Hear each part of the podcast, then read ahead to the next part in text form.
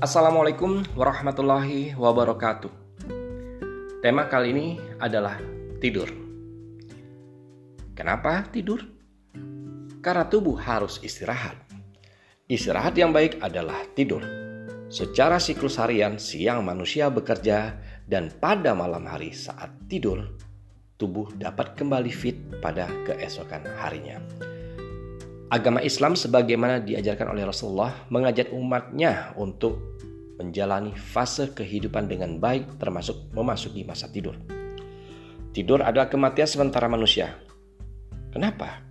Karena pada saat tidur, panca indera serta kesadaran manusia tidak berfungsi atau sama dengan mati. Hanya denyut jantung, tarikan nafas, dan aspek fisik lainnya yang menandakan seseorang masih hidup.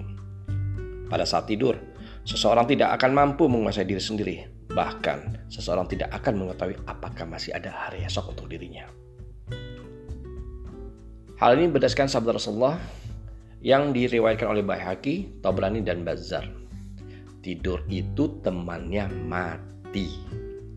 Juga telah ditekatkan dalam Al-Quran surah Az-Zumar ayat 42 yang artinya Allah memegang jiwa orang ketika matinya dan memegang jiwa orang yang belum mati di waktu tidurnya. Maka dia tahanlah jiwa orang yang telah dia tetapkan kematiannya dan dia melepaskan jiwa yang lain sampai waktu yang telah ditentukan.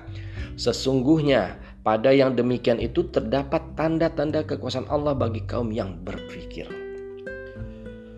Dari ayat tersebut dapat disimpulkan bahwa Allah memegang jiwa-jiwa manusia ketika sedang tidur.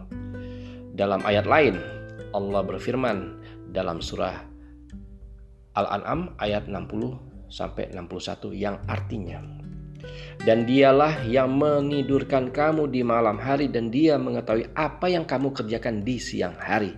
Kemudian dia membangunkan kamu pada siang hari untuk disempurnakan umurmu yang telah ditentukan. Kemudian kepada Allah lah kamu kembali. Lalu dia memberitahukan kepadamu apa yang dahulu kamu kerjakan. Dan dialah yang mempunyai kekuasaan tertinggi di atas semua hambanya dan diutusnya kepadamu malaikat-malaikat penjaga sehingga apabila datang kematian kepada salah seorang di antara kamu ia diwafatkan oleh malaikat-malaikat kami dan malaikat-malaikat kami itu tidak melalaikan kewajibannya. Dalam dua ayat di atas Allah menyebutkan kata wafat dua kali yaitu pada kata ya tawafakum yang artinya menidurkan. Juga pada kata tawafatu yang berarti diwafatkan. Hal ini adalah tentang dua macam wafat yaitu wafat sementara dan wafat selamanya. Allah menjelaskan kepada kita tiga keadaan jiwa atau ruh yaitu satu jiwa yang dimatikan, dua jiwa yang digenggam, dan tiga jiwa yang diutus atau dilepaskan. Dalam keadaan tidur dan dalam keadaan mati, jiwa dimatikan oleh Allah. Pada orang yang mati, jiwanya digenggam dan tidak dikembalikan ke tubuhnya. Sementara pada orang yang tidur, jiwanya dikembalikan lagi ke tubuhnya hingga datang waktu kematiannya. Rasulullah bersabda yang diriwayatkan oleh Ibnu Hibban. Barang siapa yang tidur dalam keadaan suci, maka malaikat akan bersamanya di dalam pakaiannya. Dia tidak akan bangun hingga malaikat berdoa, "Ya Allah, ampunilah hambamu si fulan karena tidur dalam keadaan suci." Rasulullah Shallallahu Alaihi Wasallam merupakan orang yang sangat penyayang kepada umatnya. Beliau tidak melupakan hal ini Beliau mengajarkan bagaimana menjaga diri agar selamat dari bahaya saat tidur. Aisyah berkata yang diriwayatkan oleh Bukhari dan Muslim. Jika Rasulullah hendak tidur, maka beliau meniupkan napas kedua tangannya dan membaca Al-Mu'awijat lalu mengusapkannya ke tubuhnya. Hal tersebut termasuk dalam tata cara mohon perlindungan dari apa yang mungkin yang terjadi nanti. Surah Muawiyat ada dua surat terakhir dalam Al-Quran, yaitu surat Al-Falaq dan surat An-Nas. ada beberapa amalan yang dilakukan oleh Rasulullah agar tidur bernilai seperti ibadah. Satu, berwudu sebelum tidur. Dari Bara bin Ajib diriwayatkan oleh Bukhari dan Muslim, Rasulullah bersabda, "Jika engkau hendak mendatangi tempat tidurmu, hendaklah engkau berwudu seperti wudu untuk sholat, lalu berbaringlah pada sisi kanan badanmu."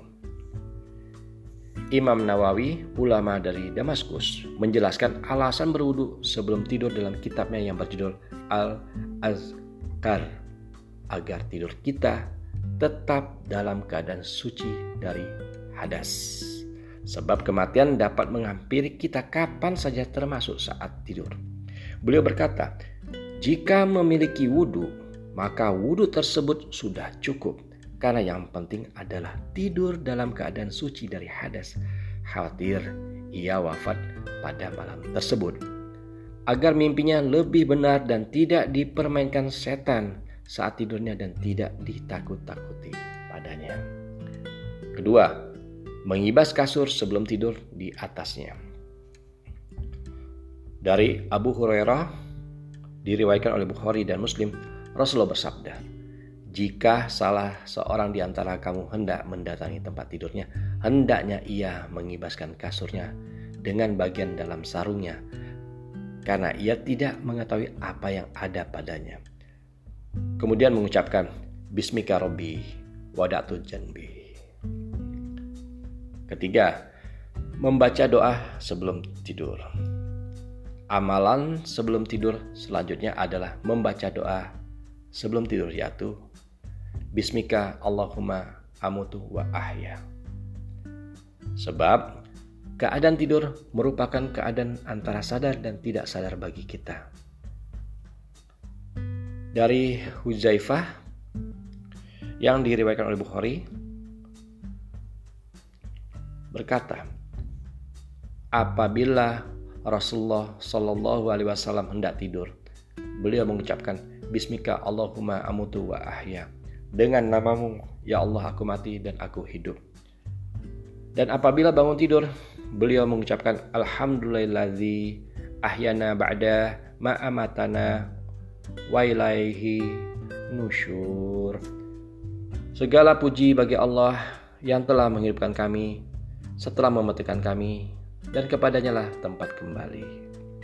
4. Membaca ayat kursi sebelum tidur.